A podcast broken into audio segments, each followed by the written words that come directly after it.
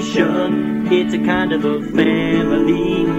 Wherever I roam, up and way home, that's where I long to be. I'm a member of a Red Sox Nation. It's a kind of insanity. Yeah, I live and die with Red Sox pride for eternity. I fake a smile November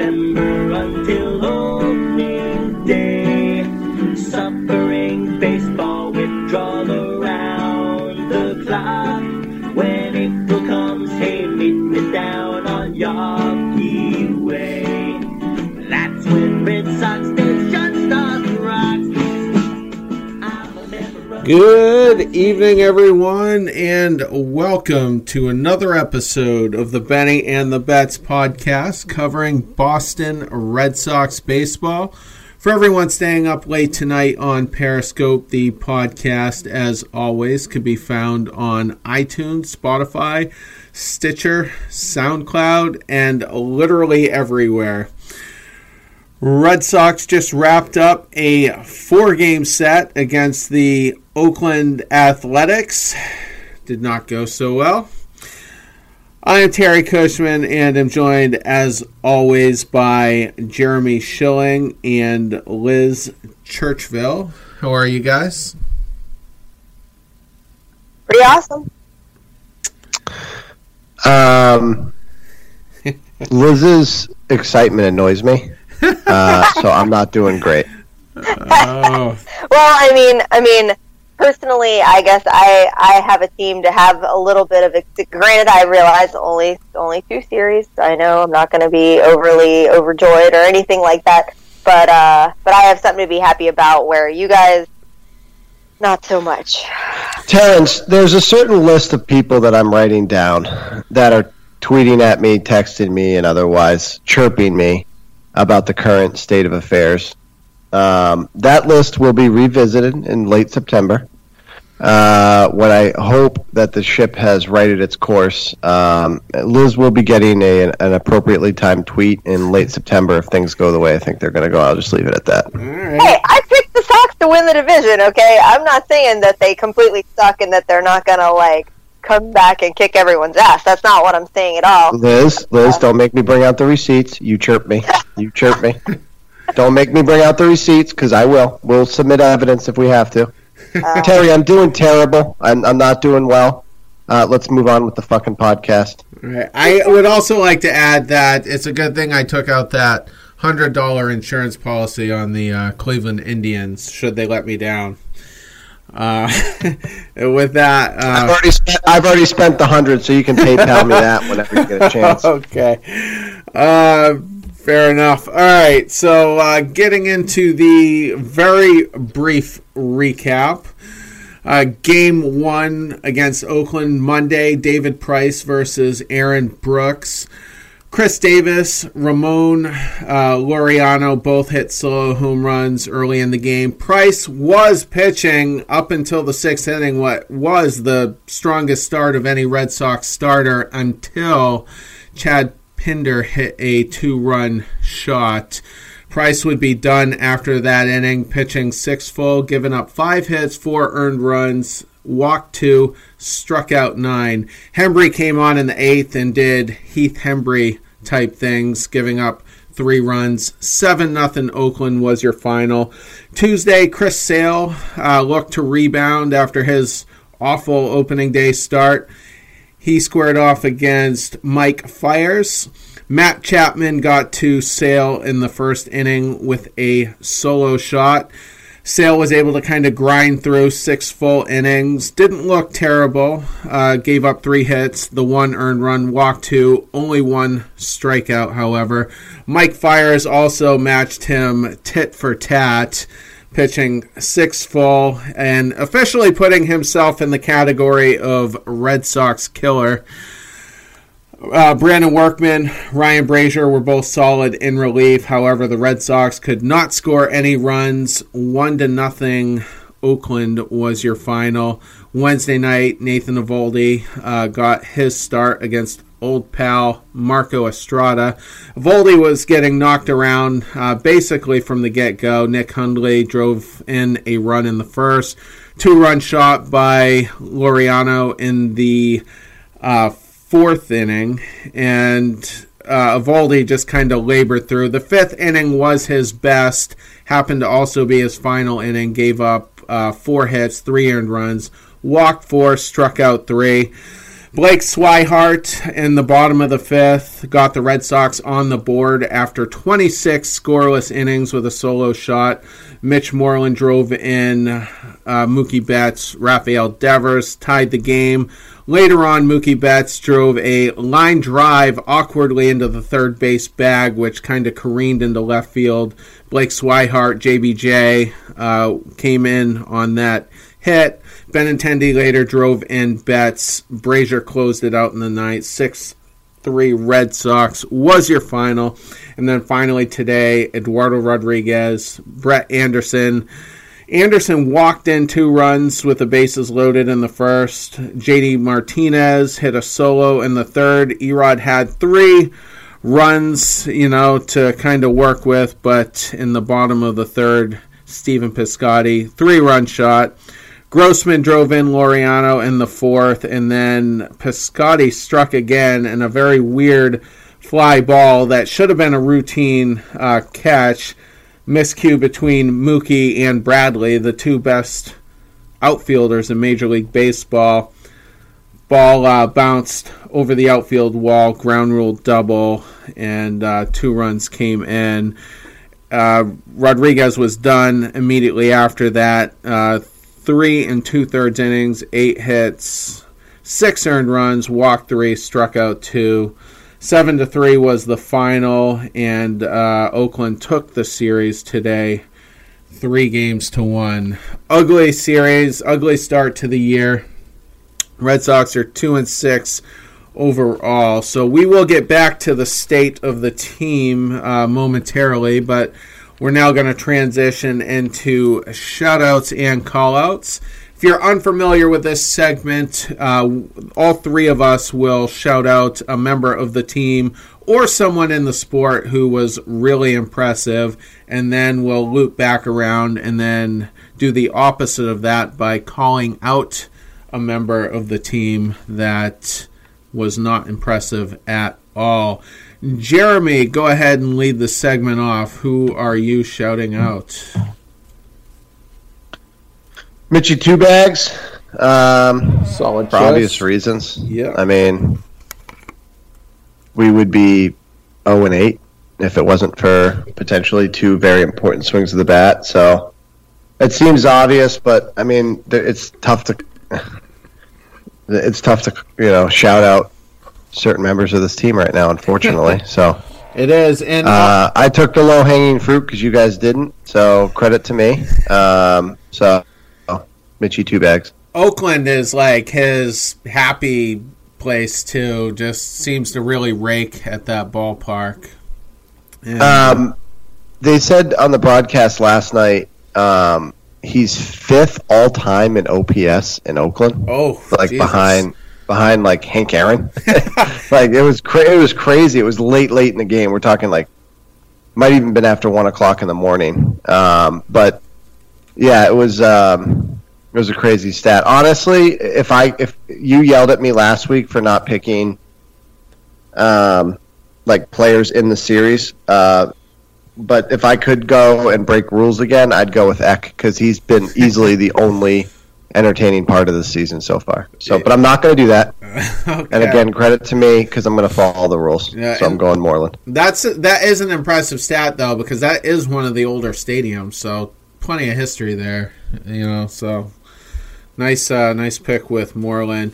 Uh, Liz, who are you shouting out? Uh, I'm because just like Jeremy said, like we've all said, you know, there's not much uh, good about this series. Uh, I got to go outside the series, and uh, I got to shout out the Rays. I mean, obviously I'm a Rays fan, so I, I can't not. I realize, like I said, only the second series, uh, but the but the two that they faced, they faced the Astros in their home opener. Uh, that game, that game kind of stuck. They lost it uh, five to one uh, to the Astros. Verlander was pitching, and Snell, you know, didn't look so sharp. But uh, the rest of the four game series we played, uh, we uh, we did really well. I mean, pitching held off, you know, a really strong lineup. You know, with Altuve, uh, Correa, Springer, Bregman. You know, everybody uh, that usually kicks a lot of ass, basically. And uh, and then you know our hitters, you know, were getting hits off of probably one of the best starting lineups, or not starting lineups, starting rotations in uh, in the American League. So I, I really can't be sad about that. And then honestly, like the, how they played against the Rockies, uh, kind of surprised me because uh, historically the Rays suck at interleague play, like really, really suck. Uh, more so away than they do at home, but still, uh, it's usually a struggle for them. Plus, I picked the Rockies to go to the World Series, so I wasn't really seeing uh, the Rays playing particularly well against them. But um, but again, you know, we saw our, our pitching, you know, be really strong against them, shut them out, you know, multiple times, and uh, and um, Snell had his second outing against them, and he had uh, he matched his strikeout record. He had 13 strikeouts that game. I saw Uh, that. in how many was it? In seven innings. So, uh, so he was really amazing, and hopefully back on his game. But obviously, again, second start. Who knows? He could ebb and flow and everything with it. But uh, we did have one injury that that could end up impacting us. We lost Joey Wendle uh, for a little bit. I think he's on the 10 day uh, IL uh, with a hamstring injury. But they brought up uh, Christian Arroyo, a uh, rookie or not a rookie, but he came over in the Giants trade when we sent Longo over there. So he seemed to be kind of fitting in nicely. He played a couple games with us last year and did all right, but uh, he made a couple awesome plays, and I think he got. I don't have his his uh, numbers up here, but I want to say he either got an RBI, uh, at least an RBI, if not a hit and an RBI. So can't complain about that. So yeah, Def the Rays. They're uh, they're uh, In first looking pretty place. good as of. Yeah, well, I mean, first place, but uh, guess who's behind them? The freaking Orioles. What the hell is that? so, I mean, Right. that's not saying too much, but but we'll see. I mean, I really wish the Rays played the Yankees sometime soon because they've got so many injuries right now. I feel like those would be easy wins, but uh, not until May. Yeah, and but the, and you got a lot. I I think two sets against them that month. So, um, Yeah. Hey, uh, maybe. Liz, Maybe. Liz, Mm-hmm. Mm-hmm. in about I don't know, ninety minutes to two hours, you're going to get a text that you broke the rules. So I'm just warning you right now. Hey, that was around the league. Hey, I, I put Hey, it in look, the I didn't. I didn't write the rules, and I don't enforce the goddamn rules. I'm just telling you. Set your ringer to on in two hours because you're going to get a text. You broke the rules. That's I I'm actually- I mean, do, do, I do you don't shoot the to tell was- messenger. Don't shoot the messenger. I was Do you all want to tell you who I was gonna go with if I was gonna pick somebody from the Red Sox? Sure. Yeah. I I mean I mean it, it still isn't that great. It's kind of like Mitch Moreland. I mean, I was gonna go with uh, with JD Martinez. That's who I was gonna go with. I mean, he seemed to you know consistently be getting hits, getting on base, and unfortunately getting stranded. You know, there a lot. But um, so I mean, at least he was doing something. He seemed to be the most consistent. You know, one at least. Maybe not in key spots like Moreland was. Uh, I'm not going to lie to you and say that I stayed up through all the games. I did my best, but I ended up falling asleep. Uh, unfortunately, these West Coast games kill me uh, unless it's a weekend. But um, but uh, but yeah, I was to say JD. So Liz, Liz attempting to correct her her uh, shout out is like driving 110 miles an hour on the highway for like five miles, but then using your blinker to change lanes. So Ter- Terry's not falling for that. I'm just telling you right now. Hey, hey, hey! I put it in. The, I put it in our little group message that we have, and Terry didn't say no, did he? So there you go. Well, we sucked, and that was a performance take, so I that's fine, I guess. Uh, my shout out, I'm going a little outside the box, uh, you know, because obviously there there's not a lot of good things to talk about, uh, unfortunately. But my shout out is going to be Colten Brewer, who had one appearance. It was the the game we won. He got five outs, uh, walked one, couple of strikeouts, but looked really good. And he's pitched three and two thirds, so he's gotten eight outs already in the uh, two series and not given up a run. And he's been a kind of curious, you know, case for me because I couldn't figure out why San Diego would deal him to us. Uh, You know, if everybody's so high on him, and they're kind of starting to gear up for a run. They're, they're a year or two out at least, but he's a controllable asset, I think, through 2025. And what makes him especially interesting is he was drafted in 2011, but never debuted until last year. And he had a five something ERA, which is a little deceiving because seven of his nine appearances were scoreless, and he got tattooed the other two. So, you know, a a 25 year old rookie that's kind of up there and uh, you know he's with us now in his age 26 season and for a bullpen that's pretty thin you know he's a you know a really uh, interesting case and i'll be watching him and um, got got five big outs uh, the night we won so my shout out is colten brewer and uh, we'll loop back around to do our call out. So, who do you have on that, Jeremy? Nunez, Nunez sucks. he certainly does. he sucks. He sucks a lot, and he sucks in the face of having no other answers unless you're going to bring up two way Lin. So Pedroia, and one of the reasons why I picked Nunez, besides again just being completely like obvious, and he, could, I mean, he literally like the analysis. He sucks. He sucks a lot. Um, but I, I I think we're losing you.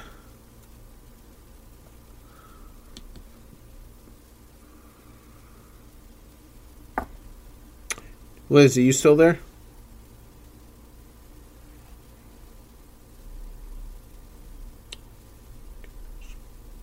All right, we are having difficulties. Turns out it is uh, on my end. Uh, so bear with me, my bad. Dialing these guys up right now.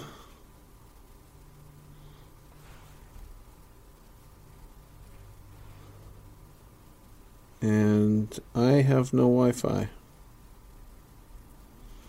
I am so sorry about this. We are live, so that's why I'm not really cutting away. Let's uh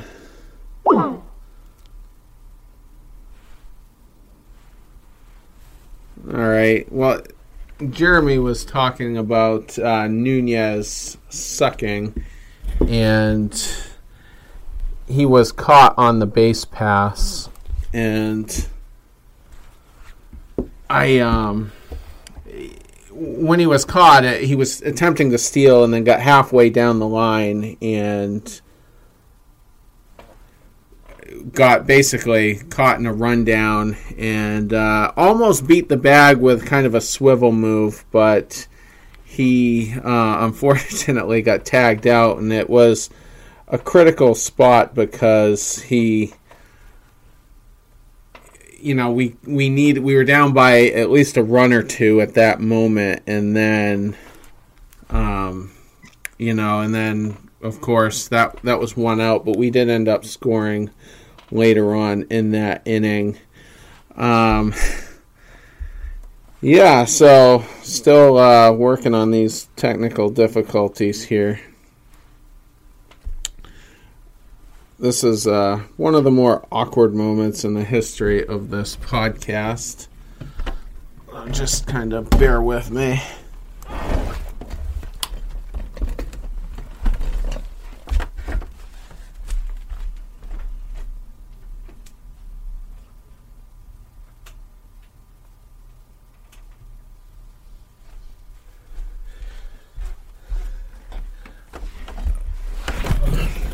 I am uh, gonna just dial up Jeremy right now on the phone while I reboot my router. And, uh, really apologize for this. Just give me two seconds here and we'll have him dialed.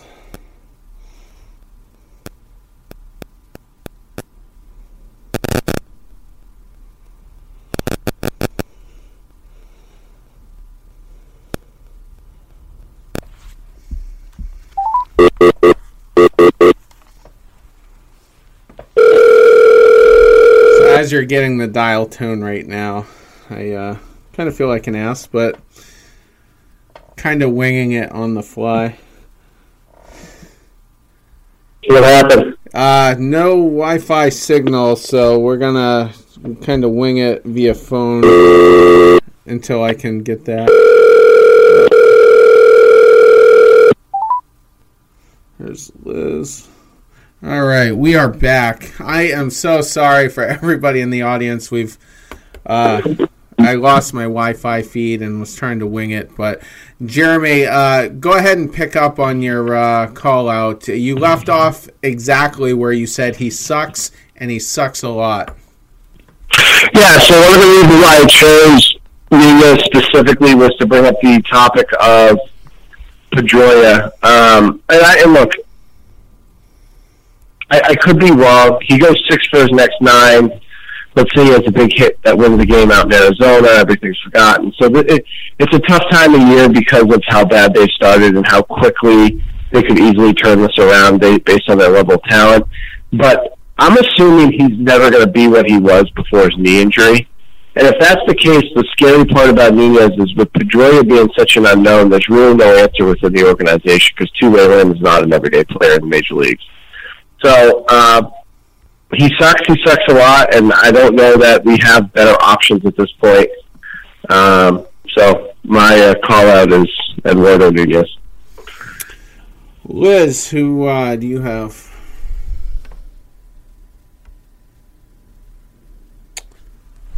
Uh, she might not be with us, even though it says she's on. Uh, well, I'll just we'll just skip over to mine for the moment. Um, I went with Jackie Bradley. I kind of put today's botched, you know, that fly ball that should have been caught. I put it more on Bradley. It was more in his te- territory. Usually, the corner outfielders are going to yield to the center fielder, and the ball came down. Two runs got scored. Couple that with the fact he was only two for 14 in the series. I just think we didn't get very much out of him, and if uh, if we're gonna be better offensively, especially in the bottom third of the order, uh, Bradley has to um, up his game. I mean, in all honesty, the call out right now could probably be the easiest segment we've done all year, or we will do all year. I mean, the team just has been so bad on so many levels. So, um, you know, frustrated as hell. Uh, we're should be back on Skype right now. If you want to switch back over, I got Liz. I can put you back on. Liz, you there? Oh, hang on.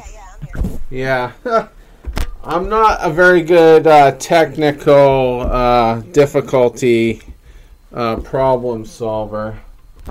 So uh, we've already gone through ours. Go ahead with your call out.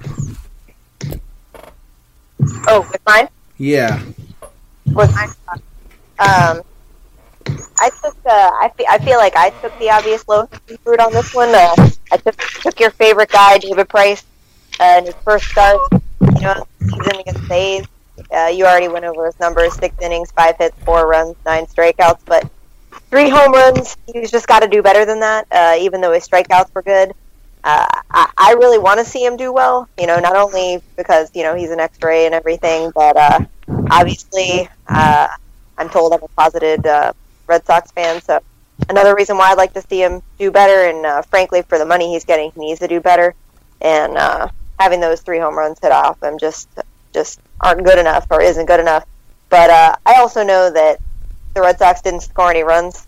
So even if he would have only had one run scored on him and the bullpen would have shut everybody else out, it really wouldn't have mattered. They still would have lost. But uh, but at least it would have looked better on him. So I'm going with David Price.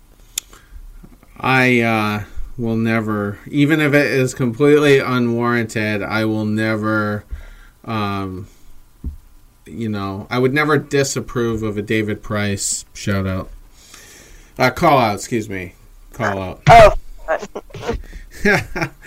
yes. All right. So, most awkward episode of um, shout outs and call outs due to that uh, glitch. And I was trying to wing it. You guys will probably laugh when you listen to it back, but I did not do a good job winging it.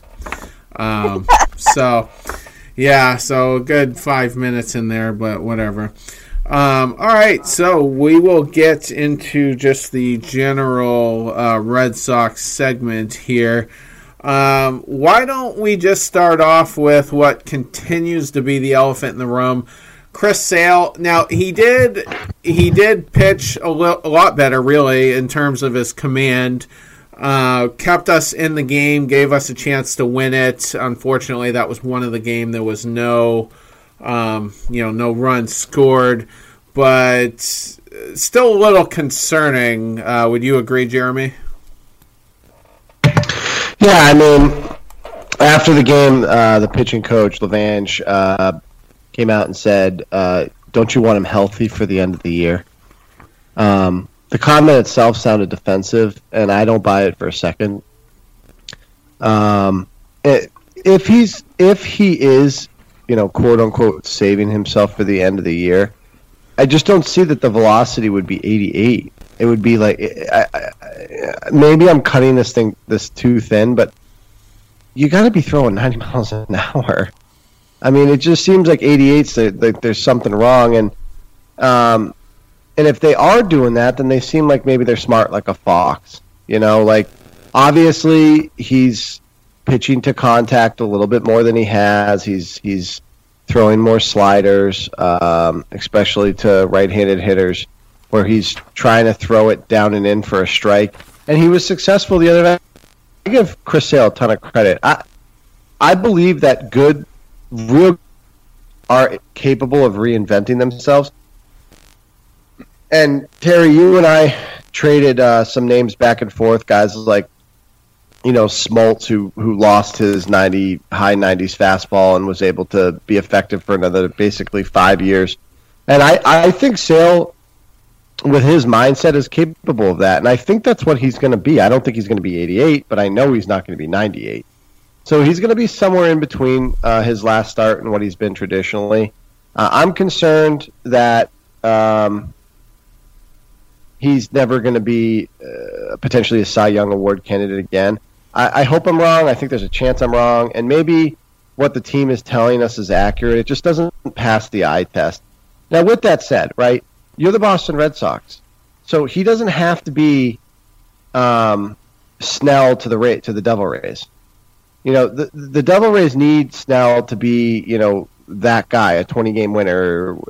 The Red Sox don't need that. They just spent 17 million a year on Eovaldi. Um, they still have David Price. Um, they've got a ton of depth, and so you know anyone can emerge as their ace. Um, I think it's still Sale. I, I give him a tremendous amount of credit for getting outs with less than ideal stuff, and I hope that it comes back, and I hope that he is building again, as the Red Sox have said. But I'm skeptical and I'm worried. Um, and I don't hate, you know, and all this comes back to the deal, especially for Terry, which is fine. Um, I don't necessarily hate the deal yet, but I was always skeptical of it. I knew there was risk both ways. I, I like that they erred on the on the side of caution as far as signing the player. Um, but but there's some problems here. There's you know there's some serious problems here. Well, I'm not going to trash the, the contract again this episode, but um, you know, I'm pretty. I'm no more comfortable with it than I than I was a couple weeks ago. Uh, uh, of the actual performance, what concerns you more? Was it the 88 mile an hour? I, he hit 91, so but was sitting mostly around 88. Does that concern you a lot, or does the one strikeout uh, concern you more than the velocity? Yeah, obviously the strikeout because I, his he's not Chris Sale just because of fastball. So why is he not getting swings and misses and strike threes on his other? I mean, he has a good slider. A big part of why he's good is his deception with the way that he plants across his body, like two to three feet um, off the rubber, and then whips around, like and hides the ball very well. Which, if um, you've ever looked for the ball out of a pitcher's hand. If it comes late, it's harder to pick up. Um, so uh, he's always been good at those things, whether whether it was natural or contrived. Um, his his windup creates an advantage. And then again, he's got a plus slider. So I'm really that's surprising that for whatever reason he's not getting swings and misses or he's not getting strike threes. Now, with that said, at the end of the day, he got big outs. He kept them in the game, and if they could hit it even a little bit, he'd be one and one right now. Um, so I give him all the credit in the world. And again, and I don't want to hit the point because if you've listened to the last podcast, you, I've already highlighted the point. I think a lot of the the early season issues with everyone in the rotation, no one has been immune from it, is the throwing program has not built these guys up to pitch uh, extended, you know, innings yet. And so velocity's down with almost everybody, locations down with everybody, stuff's down with everybody. And Chris Sale, who just signed the biggest contract and has the biggest gap between what he usually is and what he is right now, is he's the focal point, which makes a ton of sense. But I, I have concerns that the throwing program has set these guys up to fail, at least in the first month of the season. Liz, what are your thoughts as you're kind of seeing this unfold? You know, he's been a dominant ace for quite a while. I mean, you guys saw him, you know, against Chicago, and even more so with the Red Sox the last few years. You know, how have you been observing this? Um, honestly, you know, watching him, the, the strikeout, like Jeremy said, would be my main concern over the velocity. I mean, even though it's it's hard to say whether or not the his velocity is uh, or his loss of velocity is an indication that something is going on, as you've been saying, like pretty much since I've known you, I guess. But um, but definitely uh, the, the Chris Sale we knew or I've seen, you know, in the past, you know, would have gotten the nine strikeouts that David Price got. You know, why why is he not getting that if nothing else? you know, because everything else seems to be clicking at least at least according to you know that start. But uh, but it just doesn't make any sense. You know, it doesn't make any sense to me. But um, one thing about really high velocity, I mean, it's it's great, but um, a lot of those pitchers do end up having to go through Tommy John too. So and uh, how some of them do and some of them don't, I, I don't completely understand. But, but but I almost think too fast, you know, can be a problem too. So there has to be that happy medium there somewhere. But uh, obviously, he's been declining for for some time, and now it seems to be, I guess, a consistent slower fastball, if that makes any sense. But um, but I think if he if he stays, you know, at the what did you say, eighty seven? Uh, 88 is where he seemed 80. to be. 88. Yeah. You know, if he can just, you know, get his strikeouts back where they need to be, I, I wouldn't be concerned about him at all. Yeah, I there's a lot of things kind of running through my mind right now. Some of which I've pointed out. Um, you know, he's a strikeout guy. One of the interesting things Dave O'Brien, who I can't stand by the way, pointed out uh, was that his tempo is way slower. Last year, he was mostly being caught by Sandy Leon, basically up until the playoffs, and Sale has always been a fast worker, but that wasn't the case the other night. Like he had to take his time more with his pitch selection, you know, if they would agree on the, the location of it, whatnot. And with Sandy Leon, it was just almost rapid fire. And Sale was on record saying, time after time, he goes, I throw whatever he calls because I know I, I trust him, and whatever he calls, I know I can get them out on that pitch. Now with the lack of velocity, it's it's a little bit different. You know, he's relying more on his off-speed stuff, so he's going to be a little bit more selective, a little bit more situational, and they also, I think it was Eckersley who pointed this out. His changeup is only two miles an hour slower than his fastball, so I don't know how effective that's going to be long term when these guys, when these teams start getting more looks at him and there's more video, I've just I'm really concerned that even his slider and his changeup and whatever type of fastball he tries to throw, I just think you know if teams are, are well prepared, he's gonna get knocked around, and you're gonna you might see more of what you saw in in Seattle, and uh, that worries me. Another thing that worries me a little bit right now is if he is slider heavy, sliders tend to to be kind of damaging, you know, for for elbows, and it's a really violent motion, and I'm I'm just wondering if if that's really better for him to throw more of those and less fastballs. I just I don't know if we're gonna get better results in in August and September. So we're just in really uncharted waters right now, and it's it's the most curious thing on the team. It's the most curious aspect of this 2019 Red Sox team, and we don't make the playoffs if if Chris Sale isn't solid for most of the season. Uh, you know, Erod, uh, not Erod, uh, Eovaldi, we got the win. You know, after his start, but it wasn't pretty. You know, for him, his his command wasn't good. He had four walks it was the same five inning performance that you saw after we traded for him last year. So we're not seeing October Eovaldi right now. We're seeing second half of last season Eovaldi. So this pitching has to turn it around. I mean, I just I can't I just can't imagine we're going to make a serious run at this without some of these guys stepping up. And I, don't put a lot of stock into this, but I, have pointed it out fairly recently. Porcello doesn't pitch well on odd numbered years for whatever reason, and I'm not. What is? How's the saying go?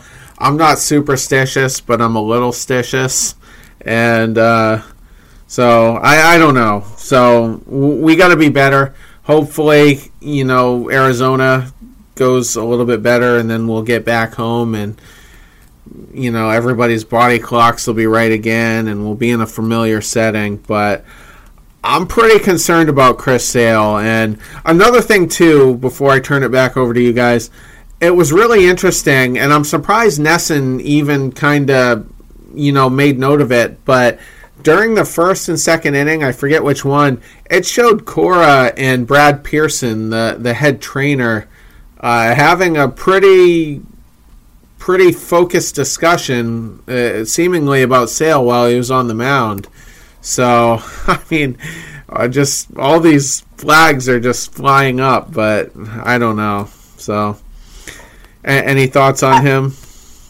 Uh, well, I have a question just because you brought up uh, Leon, and both of you were pretty strong against you know, since the team was carrying three catchers and, and everything, and obviously most teams, that's just something that they don't do. You know, you knew one was going to go, and obviously Leon was the weak offensive link, so you know they got you know they got rid of him. But um, I always liked him. I always loved watching him behind the plate. Uh, that was one thing that stood out to me when I started actually paying attention to the Red Sox more uh, toward the end of last season uh, when I started coming on the show with you guys and um, saying what you said about how Sale trusted him. Sale would just do whatever you know Leon picked. He he you know knew that they were going to be good pitches and it was going to work. How do you feel about a pitcher like saying that? I know you're anti a pitcher having a catcher, but it almost seems like that's the more ideal situation, doesn't it?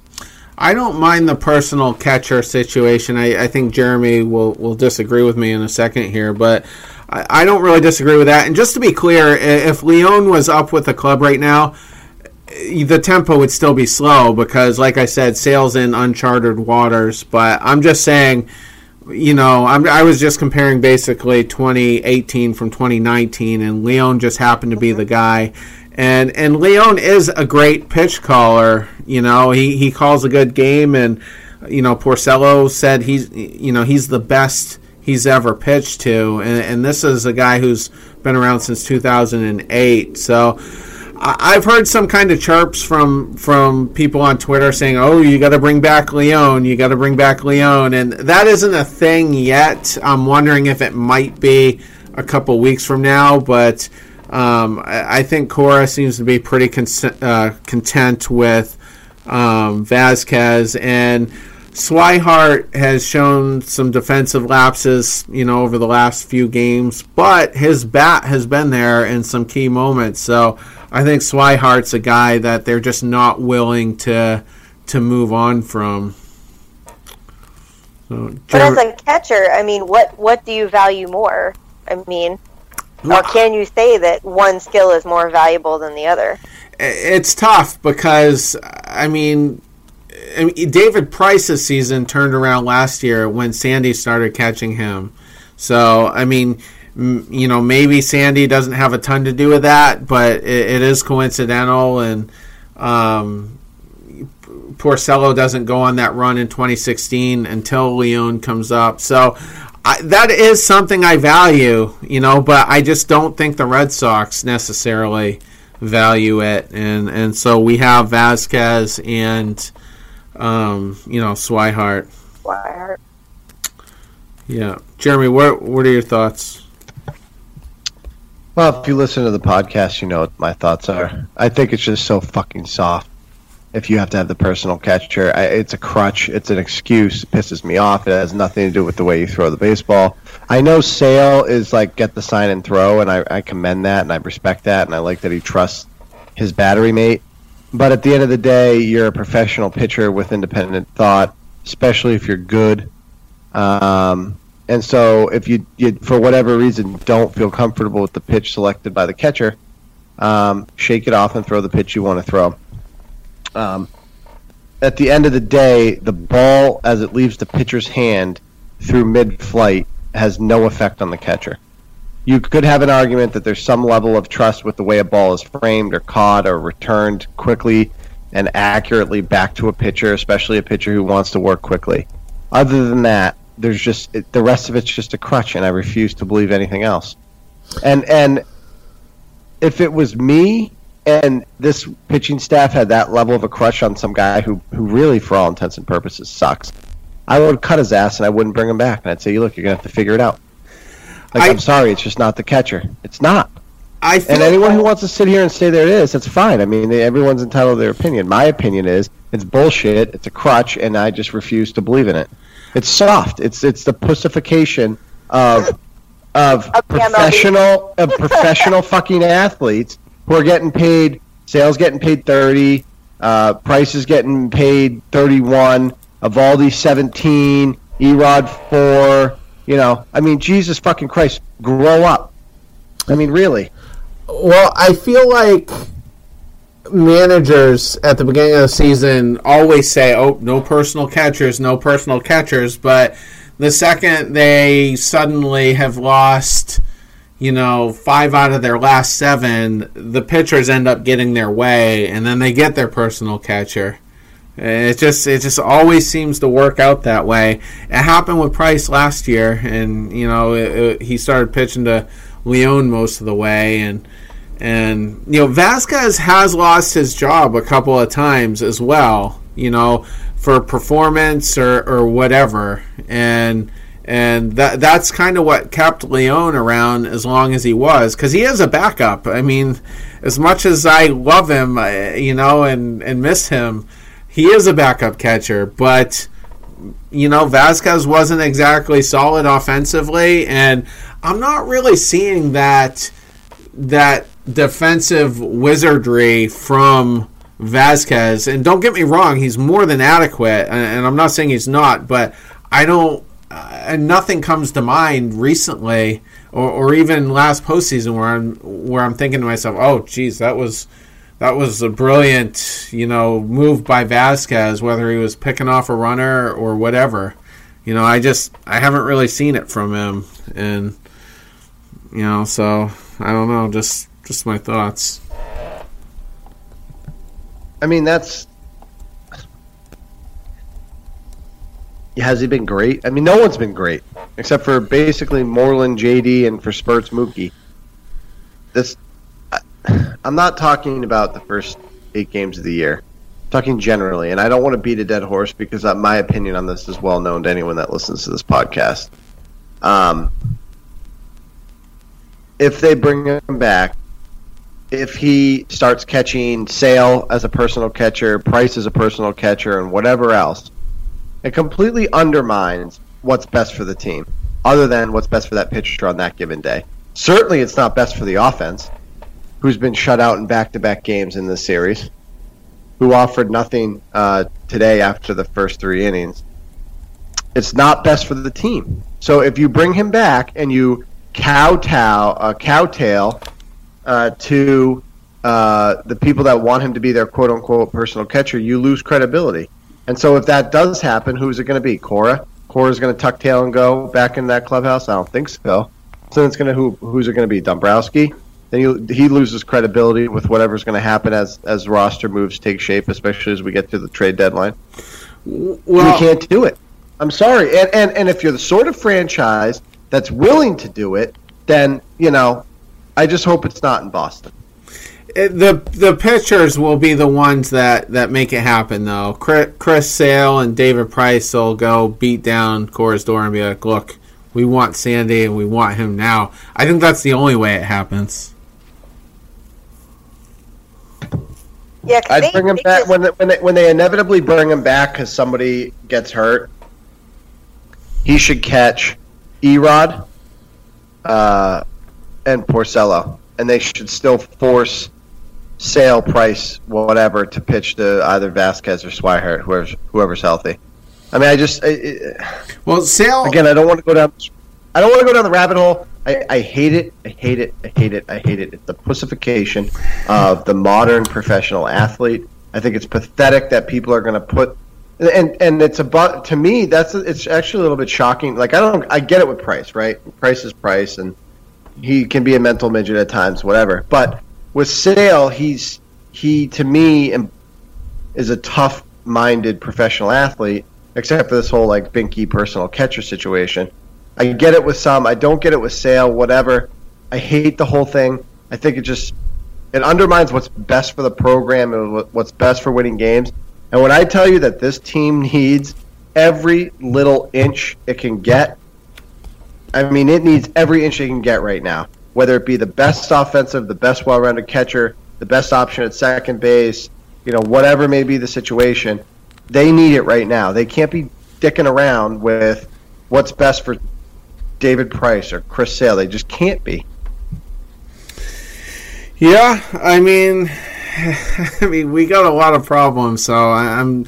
I don't think the catching situation is going to rank really highly, and I like the Leon uh, Rodriguez pairing. I mean, if he were to come back, I think that's a good pairing because I, I think Leon is the type of guy who could get him right. Uh, Sale has kind of proven that he it doesn't really matter. He he seems to get results no matter who um, you know, catches him, and you know, the jury is out for the rest of them. But uh, I don't think we're going to be seeing um, Leon anytime soon, and he was outrighted, so there's no there's no rush whatsoever to to get him up here. Uh, Liz, actually, if you want to just go ahead with the uh, the next series here. Oh yeah, definitely. Next series, uh, last one, wrapping up the West Coast is going to be against the D-backs. Uh, definitely a team, you know, the Sox don't see very often. No, uh, you know, no AL team sees very often. So uh, there's not not too much, you know, to compare, I guess. Uh, the first game is going to be uh, Porcello and uh, Godley. I guess Porcello right now, like as I'm sure you all are heavily aware, 13.5 ERA, and uh, Godley has an 11.8. So it seems like kind of an even matchup, you know, when you look at it that way. I guess. Um, I mean, hardly any of the players. Let me actually look at the look at the table here that compares all the players. It, it looks like uh, Benintendi, Mookie, uh, Bogaerts, Bradley, and Nunez, uh, Jeremy's favorite. Um, I've seen him a handful of times, you know, just like once or twice, uh, and really not gotten any production out of him. I think actually Nunez was the only one that got an RBI off of him. But um, with Porcello, I actually didn't realize that uh, Adam Jones is on the D backs now, so that's pretty interesting. He's obviously seen quite a bit of Porcello. It doesn't look like he's hit particularly well off him. Uh, 42 at bats, uh, three home runs, and only nine RBIs. So, uh, so that's not too bad. But then they've also got it looks like uh, Eduardo Escobar, who uh, used to be on the Twins, that saw him quite a bit, 18 at bats, but also only got one RBI. So this might actually be a time, you know, for Porcello to, you know, to do you know well. He's facing a lot of batters that you know haven't haven't seen him at all, or have maybe only seen him you know for one at bat. So I don't even know that that counts. And uh, and the two that have seen him, you know, really haven't done much, you know, uh, to speak of. So so I mean, this could be a time for him to to kind of pick it up, which will be good. And uh, this it might you know also be a fresh start for you know for the offense you know, for the Red Sox to actually wake up and hit the way we know they can hit. You know, they're they don't suck. They're not they're not the Orioles who happen to be in second right now. You know, they they should be in second. You know, if nothing else. But um, but you know, seeing seeing this pitcher, you know, they're unfamiliar with. You know, maybe that'll be a clean slate, and uh, you know, possibly you know boost their their. Well, I don't know if they need a boost of their egos, but you know, apparently, uh, didn't you tweet or something, Terry, that uh, there was like the clubhouse is uneasy. What was it? I can't even remember the tweet now, but something about the clubhouse not being very happy right now. And it's like I, I don't certainly don't blame them for for not, but you know maybe this game, this first game in uh, Arizona, might be a, a start for them to start to feel a little bit better about themselves again. Well, Godley, Zack Godley is a you know basically a, a, three or four at best, and tends to get knocked around a lot. You know, continually giving mm-hmm. up at least four runs or so, and uh, he's up mm-hmm. against Porcello, so it could be one of those firefights. You know, whichever pitcher sucks the least will uh, probably help their team win, but you know that's not a you know, not you know, not a matchup I'm particularly worried about. Yeah, yeah, nothing to hang your hat on, I guess. Yeah, yeah. And the next one, uh, Price and, and Weaver. Um, I'm not so much worried about Price. I mean, he got he came so close to getting out of that game with a with a quality start uh, on Monday, and he's up against Luke Weaver, who. Um, the Diamondbacks got in the Paul Goldschmidt trade, and he's been knocked around quite a bit uh, the last couple of starts, so not a great debut for him. And uh, their other rookie, Merrill Kelly, is pitching Sunday, and um, mm-hmm. he's a rookie, so not much to go on. But the same can be said with Weaver. I mean, when you go back to that Oakland match, uh, I think it was, yeah, it was the Price matchup against Aaron Brooks. On paper, Brooks looked like he was really shitty. You know, had an eight something ERA in his only five starts, and I'm like, oh, that's that's an easy win, and we get shut down completely. Didn't score runs, so I think that tends to happen with Red Sox pitching. If it's someone they're not familiar with, you know, we kind of take it for granted, and and you know, doesn't doesn't always end well, but. Um, mm-hmm. Could go either way, but this is a very winnable series, though, compared to, mm-hmm. um, you know, the Oakland one at the very least. We thought we were going to do better in, in Seattle, obviously, but but uh, yeah, this isn't a team that's really built to to win. So, Jeremy, any thoughts on the series? Please win two out of three. That'd be great. Um, if they if they can sweep and they can come back at five and six, I I honestly would consider the the the trip a success, given where we are now and how we performed. So, uh, you come back at four and seven. Um, it's not great, but it's not crippling. You lose this series, you're, you're really, really, especially if the Yankees get hot. Um, I'm no offense to the Orioles. Actually, wait a minute full offense mended toward uh, meant uh, meant towards the Orioles. I, I, just don't fear them at all.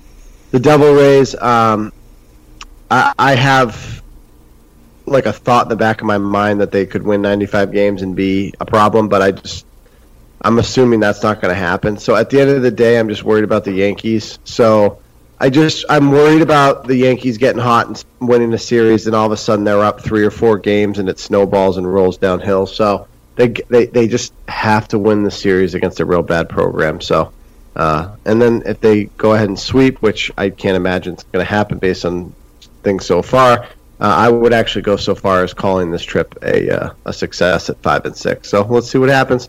Uh, for the love of Christ, uh, please win two or three.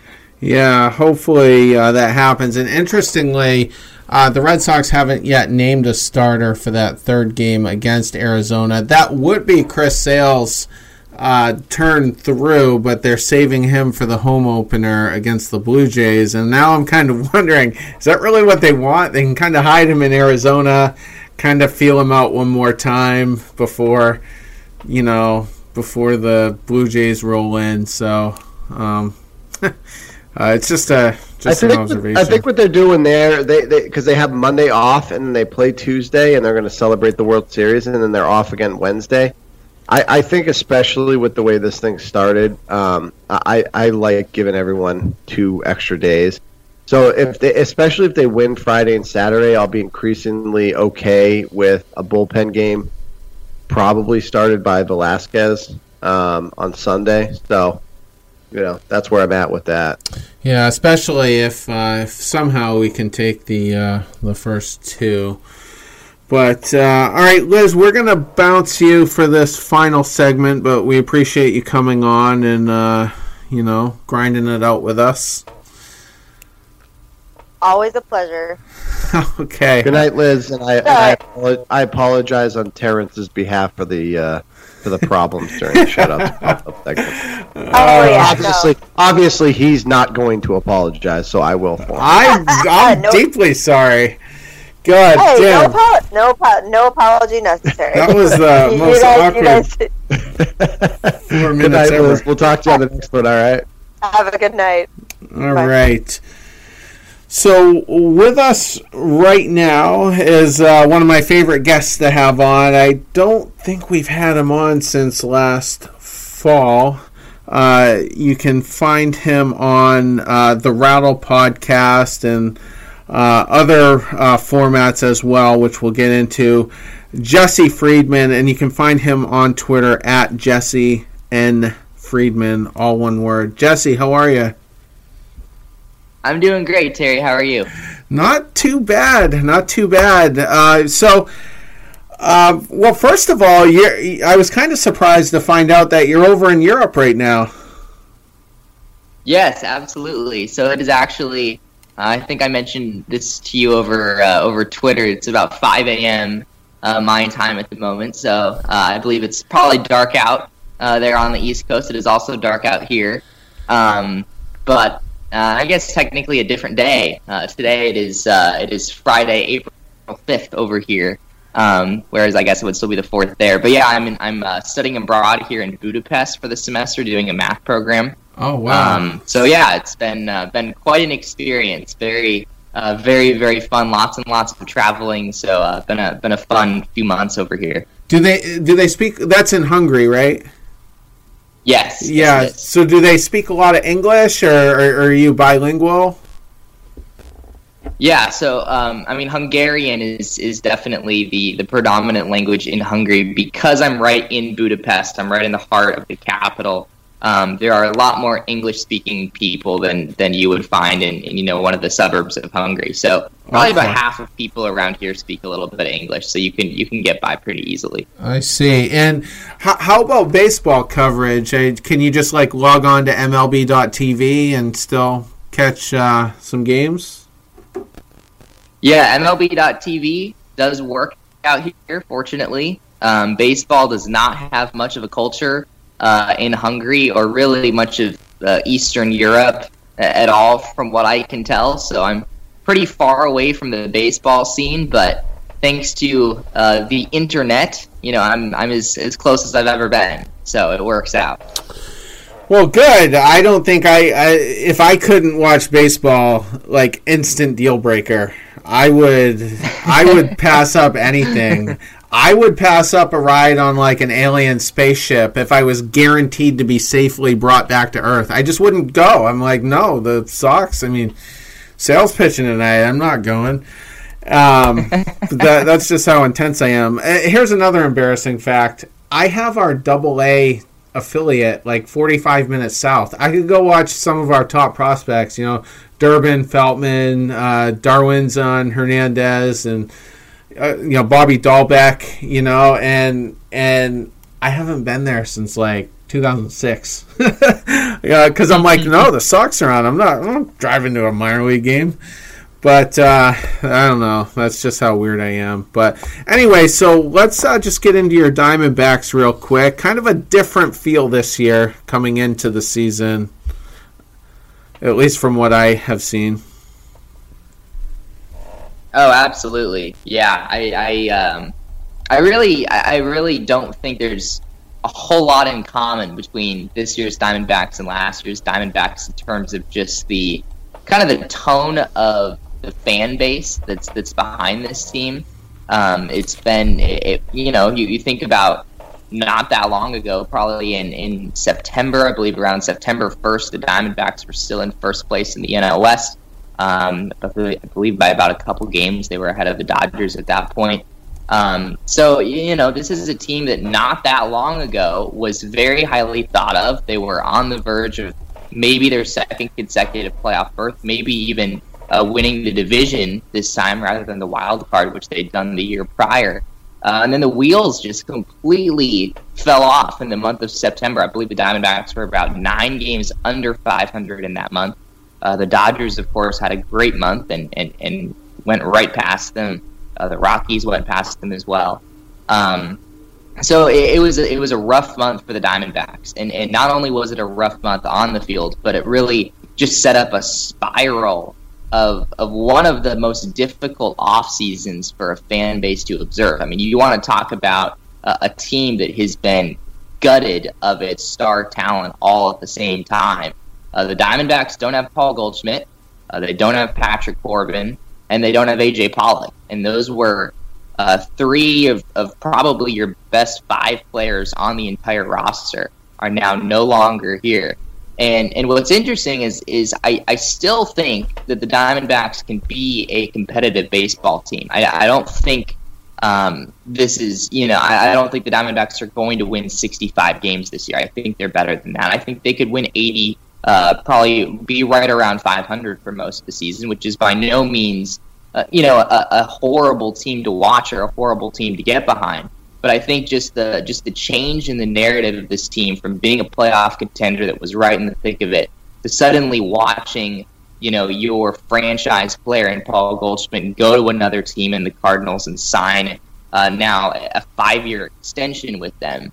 I think it's been really hard for a lot of people to watch, and it's really just led to a, a complete shift in in the fan base, and and you can you can tell this even on the internet, even on Twitter. There just isn't as much buzz about this team as there's been in years past.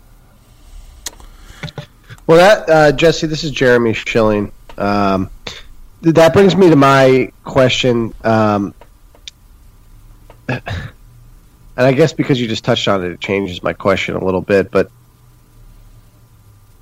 one, why was Arizona so willing to to trade Goldschmidt? And I understand there's a, a, a draft pick haul, and you know it better than I do, so uh, you know I'll, I'll let you answer that. But the fact that he signed what seems to be a pretty obvious contract to me, given the fact that he is a Silver Slugger, Gold Glove winner, um, or anything bad about his personality or his character, he seems to be a good fit in the clubhouse. You know, all those sorts of intangibles.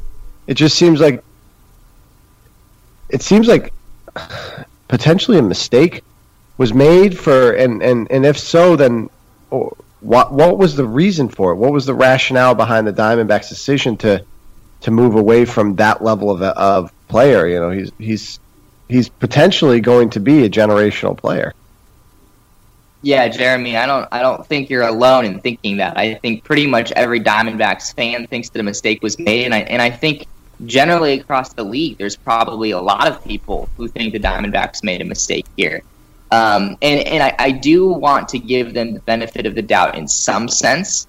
Uh, it's hard to know exactly what was going on at the time, but word is that when Paul Goldschmidt was still a member of the Diamondbacks, their conversations about signing an extension were not at all in the $130 million range that he wound up ultimately signing with the Cardinals.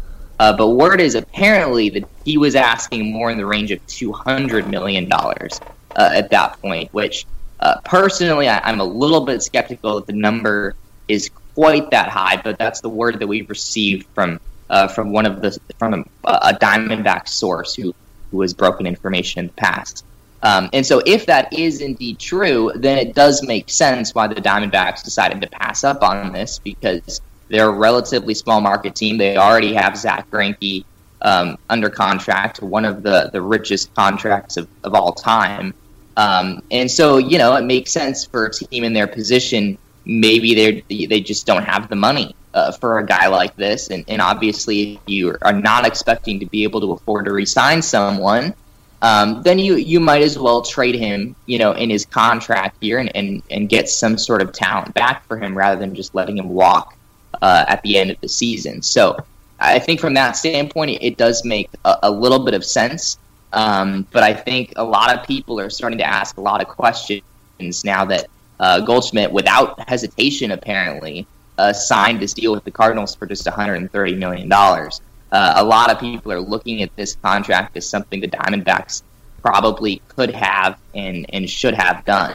Uh, and, and I don't think any of us have any doubts that if Goldschmidt were asking the Diamondbacks for $130 million uh, several months ago, that the Diamondbacks probably would have accepted that deal, uh, and Goldschmidt would still be a Diamondback right now to this day. Yeah, so I have one follow up comment and then one follow up question. I have to believe, and maybe you disagree with me, but you know maybe you don't, that a part of the situation is the Cardinals' historically good program played in, in his ability to be there, meaning, you know, he's expecting them to be a contender. Maybe they don't make the playoffs every year, but they've been in the World Series multiple times in the last 10 or 15 years. They're perennially good. Um, they commit to their athletes um, where you know the Diamondbacks maybe don't have that same track record. So you can comment on that if you want, but then as the second part of my comment slash question is, how happy are you with the prospect, Paul? Yeah, I think uh, I, I don't think the Diamondbacks did horribly uh, in what they got in return for Goldschmidt, but I also don't think anyone was particularly overwhelmed um, which I think was also maybe a little bit of a difference between how the fan base has reacted to this and how the front office has reacted to this trade. The front office was uh, really just gushing over the idea of getting both Luke Weaver uh, and Carson Kelly. Uh, those are really the two pieces the Diamondbacks got in this deal. Um, and and I, I like both guys. I think Luke Weaver, I believe the Diamondbacks have him under contract for five years, uh, which you know, on paper, you're trading one year of Paul Goldschmidt for five years of Luke Weaver and I believe six years of Carson Kelly. Um, so on paper, at the time before the extension was signed, it, it did look at least okay. Um, but I don't think that Luke Weaver is really thought of as being much more than a number four starter, maybe a number three starter, depending on who you talk to. Um, and, and, Carson Kelly is, is really an interesting case as well. Uh, he's a catcher he is a guy who has been perennially blocked by Yadier Molina uh, throughout most of his career. Probably would have been up and, and at the major league level with a lot of major league teams out there. Um, but he, he just doesn't have a whole lot of major league experience because because of Yadier Molina. So I think it's it's a, a, really interesting piece to have on your team, especially for the Diamondbacks who really don't have a catcher of the future. And really haven't for, for quite some time. I think Miguel Montero, way back in, uh, I believe, 2010 or 2011, uh, is really the last homegrown catcher that the Diamondbacks uh, had ever had, or, or, really the last consistent catcher that they've had year to year. Um, so I think the Diamondbacks saw that as a need, something that they wanted to address. And Carson Kelly, not long ago, was a top 100 prospect. He was considered by some people the best catching prospect in the game. Uh, and they think that, that the Cardinals, because Yadier Molina blocked him for so many years, they think that he wasn't getting the full opportunity um, in St. Louis. And so they decided, let's bring him over here to Arizona. Let's uh, give him some everyday at bats, which is ironic because to this point they really haven't done that. I believe he started maybe two out of their seven games so far. Um, but uh, on paper, I think it's an interesting idea, and I do think that ultimately, even though uh, this deal does not look good at this time, and a lot of fans, I think, are really missing their first baseman. Carson Kelly has a chance to be a pretty good catcher, and if the Diamondbacks can get six years of a pretty good catcher out of this deal, I think there's at least something to be said for that. That's definitely been a you know a you know a weak spot in in your lineup uh, offensively. But uh, with your rotation now, uh, you, you and you know, kind of as you first come on that you think this is a decent team, at least 500 capable, and you know, from afar, it looks like your rotation is still pretty solid. I know Greinke got knocked around, you know, opening day, pretty good, but looked a lot better in his second uh, start. And despite the size of that contract, it's worked out okay. You know, it hasn't been terrible. The Price contract was looking not so good for us, you know, for about a year and a half there. And I feel like Greinke has been solid and um, I just feel like there's enough potential there. So, do you think that that'll be strong down the stretch? And also, what do you expect from Robbie Ray? Because he had a great 2017, and um, can he kind of rekindle that? And you know, with him, Greinke, and and maybe a, if Weaver pans out, or your other rookie that's going to be pitching in the Red Sox series, like can these guys, you know, help this team maybe? You know, pull off a long shot? Yeah, I think the I think the the predominant reason that I think the Diamondbacks can still be competitive, at least on some level, is because of their rotation. Uh, they did lose Patrick Corbin. He was had an excellent season last year. That is by no means a small loss. Uh, but I think Luke Weaver uh, potentially could have a good year. Uh, I think Merrill Kelly, who's the other a rookie who they just signed from from overseas. He's actually a, a local guy, grew up in Arizona, uh, now now playing for the Diamondbacks. So it's kind of a cool story. Um, but yeah, I, I, think the Diamondbacks rotation has a chance to be pretty good, pretty competitive this season. Uh, Zack Greinke was horrible on on the first game of the season, so it was uh, I think difficult to watch for for a lot of people. But Greinke, uh, all things considered, really has never looked particularly good at Dodger Stadium ever since uh, the Diamondbacks made this uh, this signing. So uh, that really wasn't uh, all too rare, at least from from my perspective. Um, but I think that I think the Diamondbacks still have a, pretty good rotation. I think Greinke at the end of the day is still a pretty good starter to have at the top of your rotation. Um, and you mentioned Robbie Ray. I think he has been pinned by a lot of people as the X factor uh, at least from the pitching side of things, if the Diamondbacks are going to contend this season. If, if the Diamondbacks are going to make any noise in a wild card chase or a division chase, it is going to be because Robbie Ray, you know, wins the Cy Young Award or, or comes somewhat close to that. Uh, and he has that kind of stuff. He's got 95 from the left side. Uh, he's got a sweeping slider. He at times has a very good curveball uh, that he can get over for strikes. So uh, Robbie Ray has an extremely high ceiling as a pitcher. Uh, you mentioned 2017. He had an excellent year, ERA of under three. He was an all star that season. Uh, but last year, he struggled with some injuries, wasn't really the same guy. And early indications this season were that this could be the year for Robbie Ray uh, because he had an excellent spring training. I believe he struck out 32 batters in just over 16 innings of work. Uh, so you're talking about two batters an inning, which is absolutely ridiculous. Right. Um, so he uh, apparently in spring training was looking extremely good. Torey Lovullo even said, "I think this might be the year for Robbie Ray."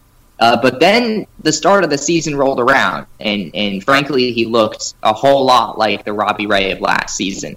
In his first start, he went five innings.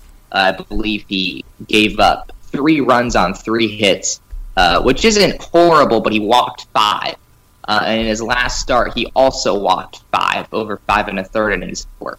Uh, so, so far, Robbie Ray uh, has not only been striking out a batter an inning, but he's also been walking a batter an inning. Uh, and that is obviously not horribly sustainable. So, I think it'll get better. I think Robbie Ray is a better pitcher than that. but at the end of the day, he's had this this crux his entire career uh, that he just can't get past the fifth inning without his pitch count ballooning well over 100. Um, and and this is something we've we've seen with good pitchers in the past. This is something that good pitchers sometimes are able to overcome. Uh, I remember even Max Scherzer way back in the day when he was on the Diamondbacks. Um, he was this type of pitcher. I remember days where Max Scherzer would throw 120 pitches to get through five innings. Um, but he was able to figure it out, and, and, I think the hope is that Robbie Ray is able to do the same at some point. I hope he does. I kind of, you know, became a fan during that season, and with the Lovullo connection, the Hazen connection, uh, the Diamondbacks are always a team I like to see do well. You mentioned uh, Patrick Corbin departing. Uh, not to get too far, you know, away from the Diamondbacks, but what did you think of the deal he actually signed, which I think was like six years, roughly 140 million with the Nationals, and how do you think he'll fare in that type of market? I don't know if, if Patrick Corbin is quite a $140 million pitcher. When that deal was signed, I, I wasn't. Um, I, I, was I was happy for Patrick because he had a great season, and I think from that standpoint, he deserved the money that he got. Uh, but I don't really view him as a $140 million pitcher over the next six years. I mean, you, you think prior to the season that he just had, Corbin on the open market might have gotten fifty million dollars. Like like maybe could have gotten fifty million dollars. Uh, but because the pitching market was was kind of thin, uh, suddenly you know one great season turned him into a one hundred and forty million dollar guy. So you know, great for him. He had a great season. Um, but I, I don't know if Patrick Corbin's success that he had last year is quite sustainable to that extent. He's really a two pitch guy. He's got the fastball and the slider, and the slider is legitimately one of the best in the game. Uh, it is it is almost Randy Johnson esque the movement on that pitch. Um, but I think at the end of the day, when you are a two pitch pitcher and your fastball is only around uh, 91, 92, like it was for most of last season, I think hitters can make some adjustments there. Um, so I think a lot of it will probably depend on Corbin's third pitch, which he did develop a curveball, which he started using a little bit more. Um, but so long as that stays kind of on the periphery of his arsenal, I, I don't see Corbin necessarily having the kind of success that he did last year. Even though he is by all means a, definitely a great pitcher, and, and I think he'll I think he'll have some good seasons with the Nationals for sure. Oh, hopefully. So Jesse, um, just a general you know West Division question. It's been the Dodgers division. Uh, they've been in the last two World Series, obviously. Um, but I picked the Rockies. Um, I like the Rockies. I like a lot of their players specifically. I won't, you know, go through naming the roster. I think that's boring. Um, but just to kick it back to you, um, you know, how do you see the West playing out this year? Uh, who do you have winning the division, and and potentially uh, if you see a second team out of the West making the playoffs, who, who out of the division do you potentially see as a wild card? Yeah, I think uh, I think for me the Dodgers are probably going to win the division again, uh, which hurts me to say because I feel like I have to say this every year. Um, but but especially now, now, that the Diamondbacks are in the position that they're in, I think the Dodgers are, are pretty much the clear cut uh, number one team. I, I don't think that the Rockies are far behind though. Um, people forget that although the Dodgers did win the division last year and they went on to go to the World Series, they actually had to play a game 163 against the Rockies uh, because the division race got that close. And the Dodgers, uh, in some ways, didn't actually finish particularly strong. Um, and that allowed the Rockies to catch up. So um, I don't, I don't necessarily think this is, um, you know, a, an unfair battle, and the Dodgers are, are far and away uh, the best team. But if I had to uh, pick a team, if I had to bet on a team to win this division, I think I would take the Dodgers. And and part of that stems just from what I saw from them in the first series of the season against the Diamondbacks. Uh, this team just went completely off. I believe they set an all-time record or I believe it was just it was just a franchise record, but they set their own franchise record since moving to Los Angeles for runs scored in a four game series. Um, and and their offense in this series just looked spectacular. Cody Bellinger uh, was hitting all sorts of home runs. Joc Pederson looks really really good. Justin Turner, Corey Seager is back now. Uh, Max Muncy hit 35 home runs last year, which a lot of people don't realize. Uh, this is just one of the deepest offensive lineups that I've ever seen on a team. And and I think now that the Dodgers have so much depth offensively, uh, I think it's really only a matter of their pitching staying healthy enough. Uh, and the Dodgers are, are, a special team, and they have been for years now, in that they have so much pitching depth that they can withstand several injuries every season, and they do that every year because it feels like Rich Hill is always on the disabled list. And, and sometimes Hyunjin Ryu is as well. Uh, sometimes Kershaw is as well. They, the Dodgers have had no shortage of injuries to deal with, but they're always able to get over the hump because they just have far and away more depth than any other team uh, in the National League, or, or, especially the National League West. Um, so I think this is a team that once again is is poised to win. I think now that they have Corey Seager back, they're only going to get that much better. I don't think they're going to miss Manny Machado a whole lot because you look at the numbers, he wasn't actually that good for them anyway uh, down the stretch last season. Um, so I think this is probably the Dodgers' division to lose. I think the Rockies are definitely the, the next team in line that I would pick um, to earn a wild card spot potentially. I, I, would maybe pick them for that. I think they're they're legit contenders for that. Their starting rotation is a lot better than than most people probably think. Uh, some people think the Padres are, are ready to contend this year. I think they're probably still a, a year or two away. Um, but now that Fernando Tatis Jr. is with the major league club, some of their young starting pitching has started to materialize. I don't think it'll be long before the Padres uh, become a pretty good team as well. Which brings me to my follow up. As you know, the Padres signed that dirt bag, Manny Machado.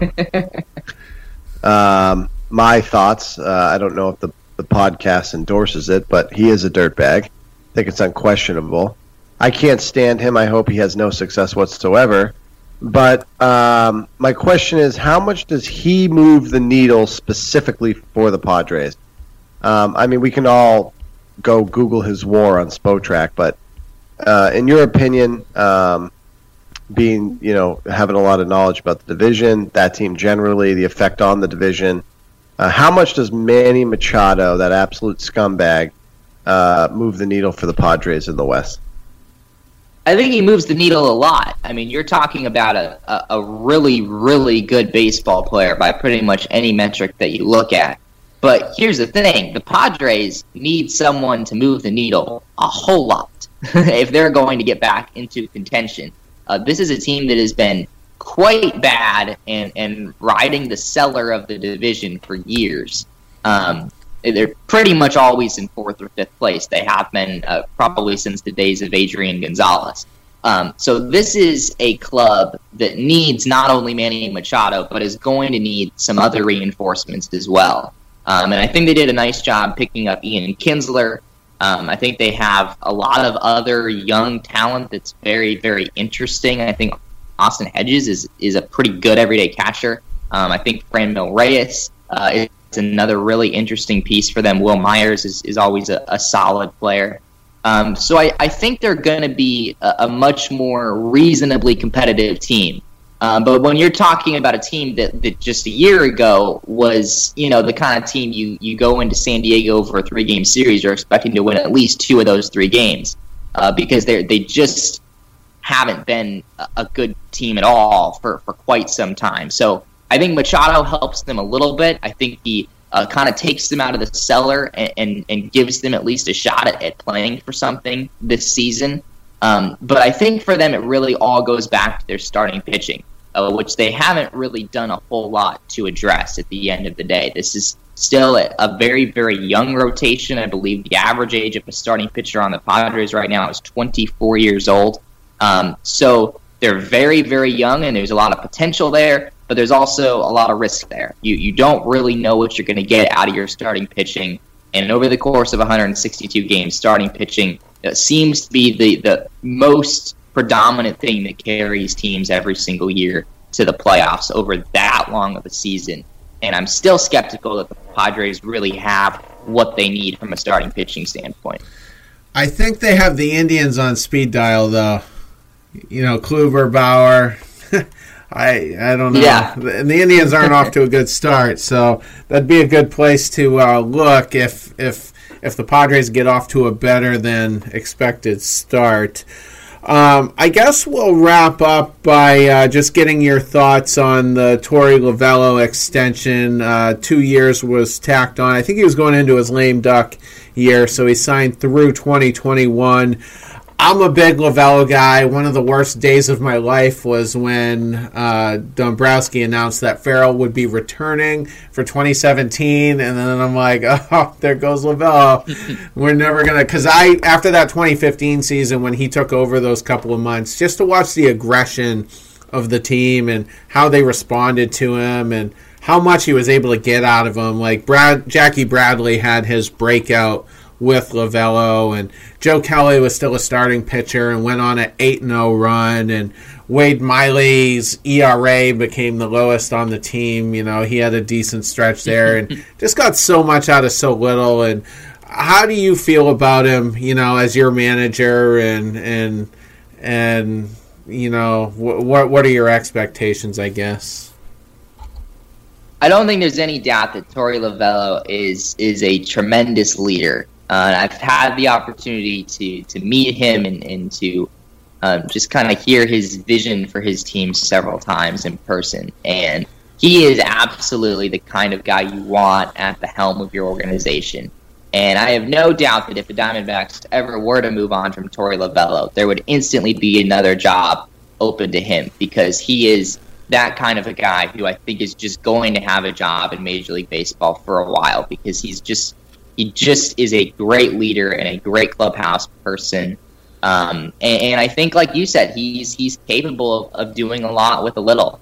And when the Diamondbacks, a lot of a lot of people didn't realize this at first, but it's true. When the Diamondbacks lost on the, to the Dodgers on their home opener, that was the first time the Diamondbacks had been under 500 since Torey Lovullo became the manager of the D-backs two years ago, and that is saying something because prior to that season, the Diamondbacks were not actually a particularly good team at all. Um, so to have that long of a run of being over 500 uh, is is really impressive. And and Torey Lovullo, I think, deserves a lot of the credit for that. He was the 2017 Manager of the Year.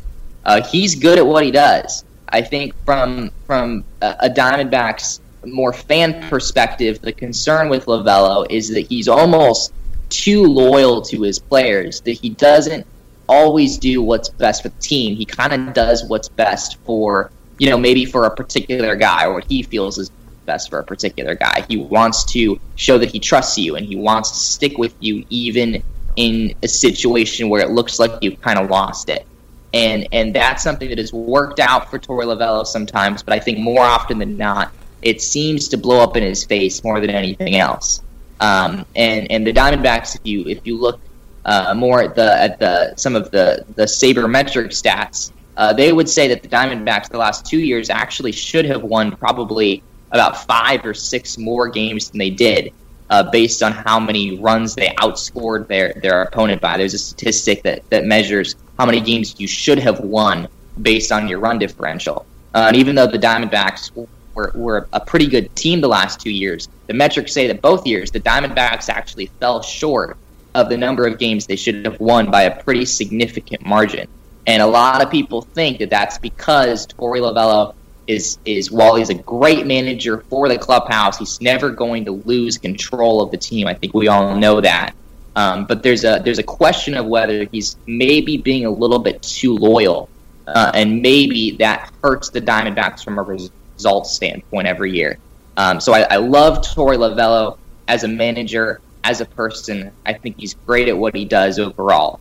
Uh, but if the Diamondbacks were ever to move on from him, I think it would be because he doesn't necessarily maximize. Um, it, it's it's weird because I, I feel like he, he maximizes what he gets out of his team, but he also, in another sense, does not. So it's kind of it's a very odd dynamic. Um, but I think that would be the reason why why the Diamondbacks would, would move on from him if they ever did. Well, I mean, the shelf life for a manager in Boston tends to be like five to eight years, so I I wouldn't mind having him back, you know, if if they ever moved on from Cora. But it's way too soon to, to think, you know, about that. And now that we have Cora, I am a Cora guy. But one actual last thing I just want to sneak in here just came to mind.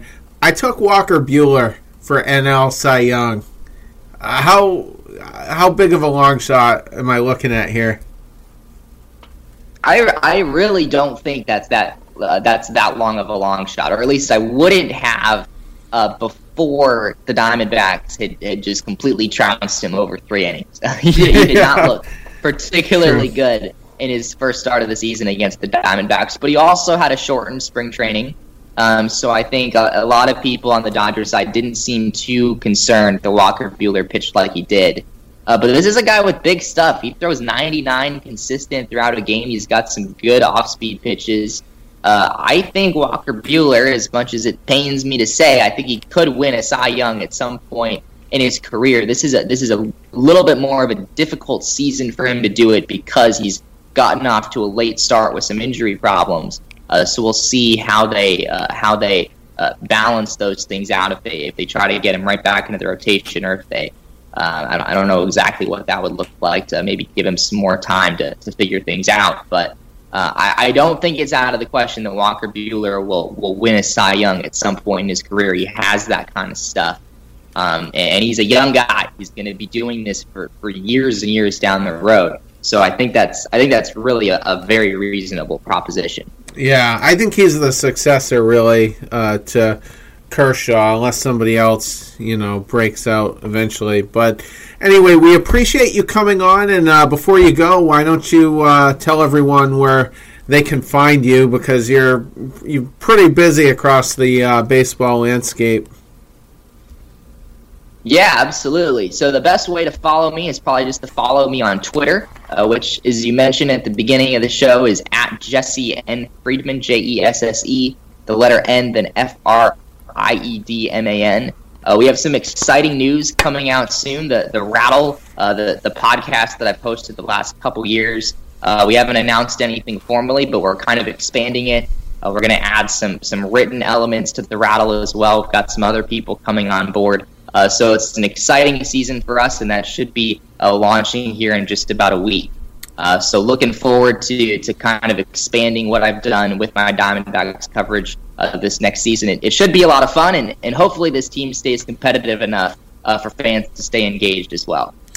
Well, I hope so. Like I said, you know, you got a you got a pretty strong Red Sox connection, so I uh, I find myself watching a lot of your games. So anyway, thanks for coming on. We always appreciate it, especially because it's so early in the morning. My brain doesn't start working till about eight a.m. So uh, you're uh, appreciate you, Jesse. Really, really, really, really appreciate the effort here.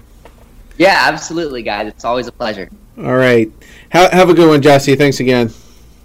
All right, you too. All right, I'm just fumbling through my thing here. All right, just the two of us. So uh, I guess we'll uh, we'll wrap up. Uh, good show, shitty series, but uh, unfortunately, maybe at Jesse's expense, we might be able to uh, rattle off a couple uh, wins before heading home. Yeah, I mean they they you you can't win a division in April, but you can certainly lose it. And I'm going to tell you right now, if they get swept by the Diamondbacks, they're on the verge of losing the division. Uh, to to the point where they're going to have to play, you know, 20 games over five uh, over 500 the rest of the way to give them chance uh, give themselves a chance to make the playoffs. It, it, makes it almost impossible because this is a good division. The Rays are good, uh, the Devil Rays are good, the Yankees are obviously good. So uh, they, I mean, Jesus Christ, Boston, figure it out, please. I'm begging you. Yankees um, only have one more win than us, uh, interestingly, and Stanton's on the DL. Andujar might be lost for the season. That won't be known for a couple of weeks. Tulowitzki, biggest shocker ever on the DL with a calf strain. Sabathia, Severino. That's one hurting unit, and there's a lot of chaos going on right now within the fan base over what's going on as far as a leadership uh, standpoint. So they're they're having their own little clusterfuck right now. So Tampa can certainly capitalize here. Yeah, I, I totally agree, Terry. Um, it's one of those things where your problems are always magnified more than the other family's problems. You know, the other family always seems like they're going to pull together, and we're always like a mess. Um, I agree. Uh, the, the injuries are a problem um, for the Yankees. I don't tell Liz this, and hopefully she's not listening this late into the podcast. But the Rays are a good program. They, well, they're not a good program. They that, that traditionally they've been pathetic, but the Devil Rays have a problematic roster for 2019. They have the you know Snell, stud. They've got a great manager. I really he's a top five manager. Um, and look, I, the Yankees are going to figure it out. I mean, I'd just be shocked if they don't win 90 games. So I'm going to tell you right now, if you if you uh, you go four and seven here, and then you go back to Boston and you're jet lagged and you don't start winning right away, this thing's going to become a problem. So they've got to put some wins together. They've got to do it. They've got to go two or three or better here against Arizona. Yeah, agreed. Monday uh, is an off day. It's kind of a weird looking week, actually, so maybe that'll play uh, to our benefit. But uh, I guess uh, with that, we'll wrap. And uh, let's see, we'll be back Sunday night. So hopefully with uh, a better, a better result. Good night, Terrence. Yeah, have a good one, man. Well, that concludes episode 122, I believe. So, sorry for the clusterfuck uh, in the uh, shout outs and call out segment. Um, hopefully, that never happens again. It hasn't happened previously, so um, we'll just uh, we'll just assume that was just an anomaly. And uh, game one tomorrow against uh, the Diamondbacks. I think David Price. Nope, Rick Porcello uh, gets the, the start for the opener there. So uh, hopefully two out of three. we don't want to keep stumbling along on this West Coast trip and stagger back into Fenway. So like I said, hope for the best. Have a good night, everyone, and we'll see you Sunday night. It's a kind of a family. Wherever I roam,